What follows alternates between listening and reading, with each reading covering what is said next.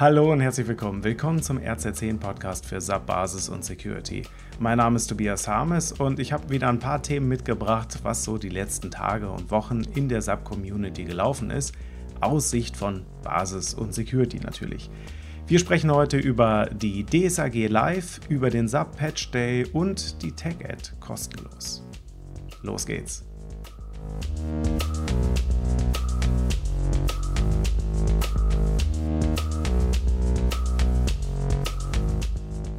Ja, die DSAG Live ist am 12. Oktober 2020 gestartet. Äh, der, die Ersatzveranstaltung für den DSAG-Jahreskongress ähm, als Live-Format. Und ähm, ja, man hat dann, wenn man Zugriff hat und sich angemeldet hat in dieser äh, Konferenz, hat man dann Zugriff auf so ein Online-Portal, äh, wo dann ja, ein, ein paar Bilder aus alten Jahreskongressen genutzt worden sind, damit man sich ein bisschen orientiert und damit das so ein bisschen das DSAG-Jahreskongress-Feeling dann vielleicht doch hochkommt. Ja, und äh, ich habe mal reingehört jetzt äh, vorgestern und gestern.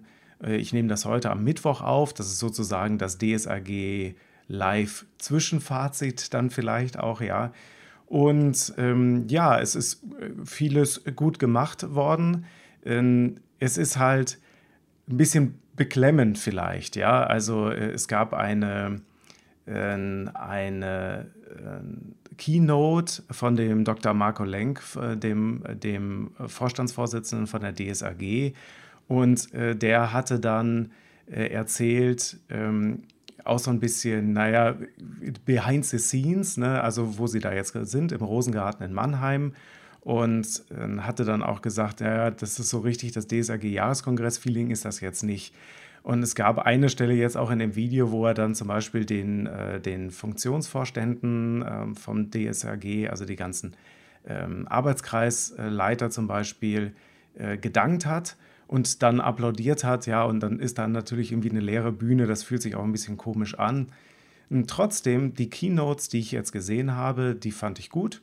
Ähm, so das, was ich auch auf dem Jahreskongress jetzt er, äh, erwartet hätte. Und ja, ähm, live wäre mir natürlich und allen anderen, die da auch auf der Bühne standen, glaube ich, lieber gewesen, definitiv.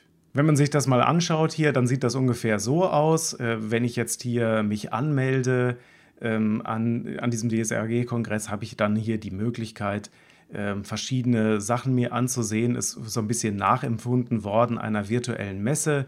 Ich habe dann die Möglichkeit hier durchzugehen. Es gibt hier so Stände, wo ich dann wiederum auf ähm, Videounterlagen oder auf irgendwelche Downloads zugreifen kann. Ähm, es, es gibt eine Ausstellung, wo die äh, Partner zu sehen sind und man sich verschiedene Hallen ansehen kann. Dann navigiert man hier äh, dann entsprechend und ähm, in, der, in der Lobby ist so der Startpunkt. Und ja, äh, es gibt dann so Bühnen und für jeden Tag gibt es eine Bühne. Also es gibt dann immer die Keynotes morgens und dann ähm, ja so ein Nachmittagsprogramm oder startet am späten Vormittag dann die jeweiligen ähm, äh, Sessions. Und dann hat man hier die Möglichkeit, dann sich für die einzelnen ähm, Vorträge einzuschreiben und anzumelden hier.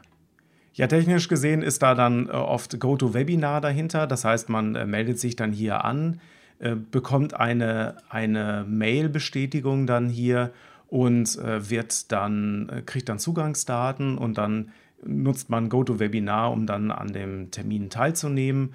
Und ähm, für die ähm, Keynotes äh, werden dann hier Videostreams eingebettet.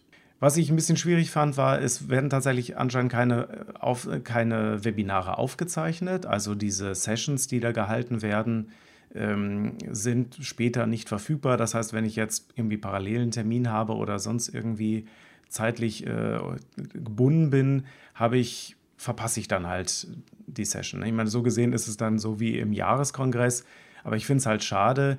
Alle ähm, haben da äh, wirklich auch gute Aufzeichnungen gemacht. Also Video und Ton fand ich okay. Und ähm, da, dass man die dann jetzt nicht äh, aufzeichnet, obwohl GoToWebinar da ja automatisch eine Aufzeichnungsfunktion bietet und die dann zumindest den zahlenden Teilnehmern dann ja für so mindestens einen Tag zur Verfügung stellt, das verstehe ich halt nicht. Ja, weil GoToWebinar würde das bieten, ja. Ja, äh, der DSAG hat auch die Ergebnisse ihrer Umfrage, ihrer Mitgliederbefragung veröffentlicht. Das war dann auch nochmal einen kurzen Hingucker, auch in der Keynote am Anfang. Ja, einer der Ergebnisse war dann, dass 13 Prozent bereits SVHANA haben. Viele SAP-Kunden frieren Investitionen ein, titelt Handelsblatt. Letztendlich, die Leute sind teilweise auf SVHANA, die SVHANA-Projekte laufen. Sie werden aber halt auch zum großen Teil jetzt eingefroren, weil die Zukunft unsicher ist und dann halt doch noch nicht so ganz klar ist, ähm, was jetzt eigentlich der große Vorteil von SVHANA ist, also dass sie das betrieblich unbedingt benötigen. Es wird dann eher so als, ja, das kann man und das muss man jetzt aber nicht sofort äh, gesehen und deshalb wird es halt eingefroren und die Leute halten sich da den Rücken frei in der aktuellen Pandemie, in der aktuellen Krise. Es gibt noch einige ähm, Schmankerl, die noch angekündigt worden sind. Ich gucke ja da mal aus Basis- und Security-Sicht drauf.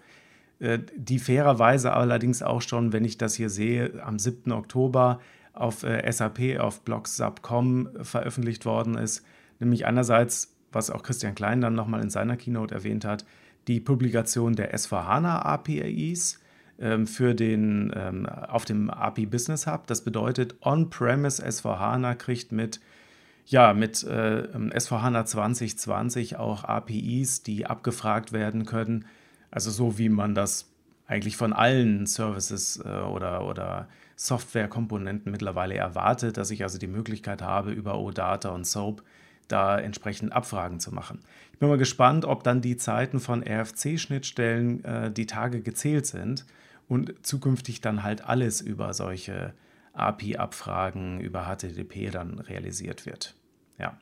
Äh, Gibt es halt auch nicht jetzt ähm, für alte Versionen, so wie ich das verstanden habe, ähm, sondern erstmal für On-Premise äh, 2020 Release. Aber mal gucken, ob vielleicht da passiert da ja noch an der Stelle was. Ja. Also man hat jetzt die Möglichkeit, APIs auch On-Premise zu nutzen und nicht nur in der Cloud-Variante. Ja, die zweite Ankündigung, äh, die dann ähm, auch in den Sessions stattfand äh, von den jeweiligen Arbeitskreisen und äh, die aber auch noch mal vorher noch auf Blogs, Blogs Subcom angekündigt worden ist, war das Thema Secure by Default, wo noch mal gesagt worden ist, ja, also ähm, SVHANA Release 2020 hat noch mal mehr Einstellungen für Security by Default. Ich bin mir nicht so ganz sicher, weil hier auch einige dabei waren, wo dann geschrieben worden ist, dass die halt schon mit SVHANA 20, äh, 1909 ausgeliefert worden sind. Also unter anderem zum Beispiel, dass das Security Audit Log standardmäßig aktiviert ist. Es gibt ein paar ähm, Profilparameter, die jetzt bei Default ähm, sicher eingestellt sind. Ja, ich kann es nicht so richtig erkennen, dass das jetzt so dieser Quantensprung ist. Ähm, aber es ist auf jeden Fall schön, dass das weiter auf dem Plan ist, dass Security by Default, also dass also die Sicherheitsparameter schon hoch und an sind in dem Moment, wo ich es installiere und dass ich nicht während der Installation, die ja dann eh schon ein bisschen hektisch manchmal ist, ja, gezwungen bin, mich mit dann groß irgendwelchen Guides auseinanderzusetzen, sondern einfach sagen kann, wenn ich den Default lasse, bin ich sicherer, als wenn ich da jetzt irgendwas abschalte und es funktioniert trotzdem. Das ist ja mit die Aussage. Also finde ich in jedem Fall gut, dass sie es machen. Den Quantensprung kann ich hier nicht erkennen. Ja. So, und, äh, und das ist es eigentlich schon von der DSAG live. Ich werde jetzt über die Tage, also das Ganze geht ja fünf Tage lang, werde ich jetzt weiter ähm, den Sessions folgen. Ähm, macht es auch. Also ich finde es insgesamt gut und hey, es ist, die beste DS, ist der beste DSAG-Jahreskongress, den wir jetzt gerade kriegen können. Also nehmt teil an DSAG Live. Ich denke, ihr könnt auch jetzt noch ein Ticket äh, dafür ziehen und ähm, geht in die Sessions rein, in die Arbeitskreise. Die Leute haben viel Liebe in ihre Präsentationen reingesteckt und machen das auch wirklich gut und holen das Beste raus. Also ich bin auf jeden Fall weiter dabei und äh, ja, wäre schön, wenn ihr es auch seid. Ja, wir haben Mitte des Monats und eines meiner Lieblingshobbys ist ja der Subsecurity Patch Day und im Oktober ist auch wieder ein bisschen was dabei. 15 Security Notes, sechs Updates zu vorher veröffentlichten Security Notes. Es gibt äh, äh, zwei Hot News, wobei einer davon halt ein Update ist und einer Ja, das ist hier eine unschöne Sache für alle, die einen Solution Manager haben, also irgendwie wahrscheinlich alle. Die kriegen hier ein Hot News mit dem Score von 10, 10 von 10, also Highscore, Jackpot. Äh, was kann man machen ähm, für diejenigen, die den Solution Manager haben und den äh, CA Introscope Enterprise Manager installiert haben und bei den meisten Solution Manager 7.2 oder 7.1 Installation ist der halt mit installiert, weil er halt auch gefordert wird. Also man kriegt seine Agenten nicht grün, wenn man hier dieses mit dem Wiley Interscope Manager, Enterprise Manager nicht erledigt hat. Und der wird halt in der Regel auf dem Sub-Solution Manager mit installiert. Früher hat man das mal abgesetzt gemacht, wenn man wirklich große Java-Landschaften hatte. Aber normalerweise wird der einfach mit installiert, ist also so ein Serverdienst, der auf dem eigenen Port da lauscht. Und für den wurde jetzt eine Command Injection Vulnerability ähm, erkannt. Und zwar remote auf Betriebssystem-Level. Das heißt also, ich schaffe es über den Enterprise Manager remote hier in das Subsystem reinzukommen, um Betriebssystemkommandos mit den Rechten desjenigen, der den Dienst laufen hat, äh, auszuführen. Ja, da der Solution Manager ja äh, die Spinne im Netz ist und in der Regel auch Verbindung zu allen angeschlossenen Systemen hat, ist das natürlich echt Mist. So, und äh, das heißt also jetzt bitte alle einmal den Intoscope Enterprise Manager patchen, den ihr da drauf habt, auch wenn ihr ihn nicht nutzt. Ich meine, die einzige Variante ist, dass ihr ihn stoppt und dann dafür sorgt, dass der Dienst auch nicht wieder hochkommt beim nächsten Neustart, wie auch immer. Das ist eigentlich, das Ding ist dafür da, um, um Java-Stats abzurufen. Ja, ich bin mir gar nicht sicher, ob man heutzutage im Monitoring und für die Langzeitdaten, ob das überhaupt noch verwendet wird, der Enterprise Manager, bin ich mir, bin ich mir gerade nicht sicher. Also wenn ihr es jetzt gerade nicht patchen könnt, ihr müsst es mindestens auf 10.7 bringen, dann also 10.7 irgendein Patch-Level, äh, dann bitte abschalten. Ja, also da hier entsprechender Hinweis, ähm, da steht das auch nochmal drin. Sub-Focused Run, für diejenigen, die es haben, für die trifft das auch. Ja, also bitte da einmal das Ding patchen. Das ist jetzt auch nicht so kompliziert zu, zu patchen, das Ding. So, und das zweite, das ist einfach nur noch eine Randnotiz. Es gibt natürlich noch einige High-Sachen, da könnt ihr mal drauf gucken. Ähm, was auch noch gepatcht werden sollte, sind die hart äh, einprogrammierten äh, Zugangsdaten auch in den CA Introscope Enterprise Manager.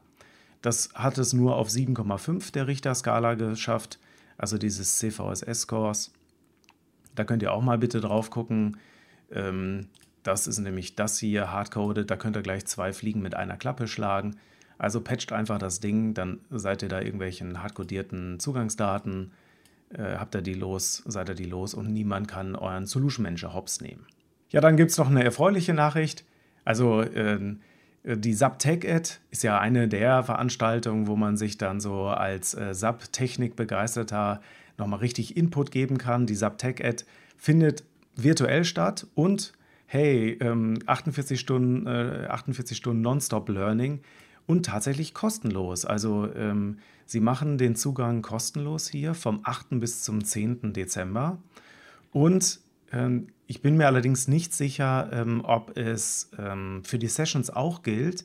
Es gibt dann halt auch die Möglichkeit, äh, da so ähm, an Sessions teilzunehmen, äh, Hands-on-Sessions. Und äh, diese Hands-on-Sessions, die sind ab November verfügbar.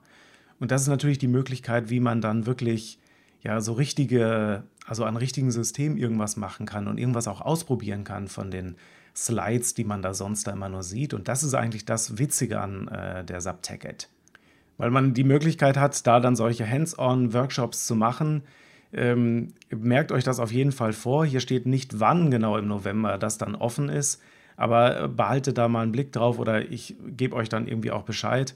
120 Minuten Hands-on-Workshops, ähm, das ist schon eine feine Sache, äh, das dann kostenlos zu machen. Also es gibt zwei, auf zwei Workshops müsst ihr euch dann beschränken. Ja, das ist dann der Deal, aber da findet ihr bestimmt was. Also ich freue mich schon drauf, ja. 8. bis 10. Dezember. Ja, das war's mit dem RC10-Update äh, für heute. Ein Hinweis in eigener Sache. Wir bieten Ende des Monats, also am 30.10. noch ein Webinar an zum Thema äh, Tipps, bevor die Prüfer kommen. Wenn euch das interessiert, verlinke ich auch in den Show Notes hier und äh, könnt ihr euch dann gerne auch kostenfrei anmelden. Ja, ansonsten wünsche ich noch viel Spaß bei der DSAG Live und wir sehen uns. Bis dahin. Ciao.